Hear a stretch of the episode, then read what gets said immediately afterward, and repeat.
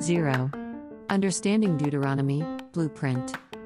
A. The Bible book introductions are divided into four parts Overview, Vital Statistics, Blueprint, Mega Themes, for easy to understand. 1.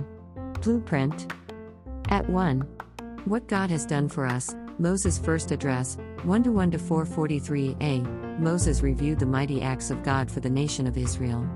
Remembering God's special involvement in our lives gives us hope and encouragement for the future. At 2. Principles for Godly Living, Moses' second address, 444 to 2868. I. The Ten Commandments. 2. Love the Lord your God. 3. Laws for proper worship. 4. Laws for ruling the nation. B. Laws for human relationships. 5. Consequences of obedience and disobedience. A. Obeying God's laws brought blessings to the Israelites and disobeying brought misfortune. This was part of the written agreement God made with his people. Although we are not part of this covenant, the principle holds true obedience and disobedience carry inevitable consequences in this life and the next. At 3.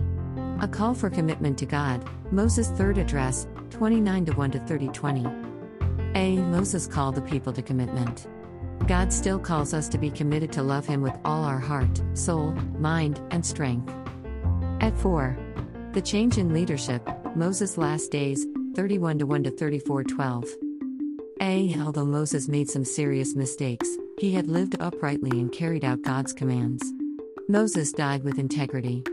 We too may make some serious mistakes, but that should not stop us from living with integrity and godly commitment.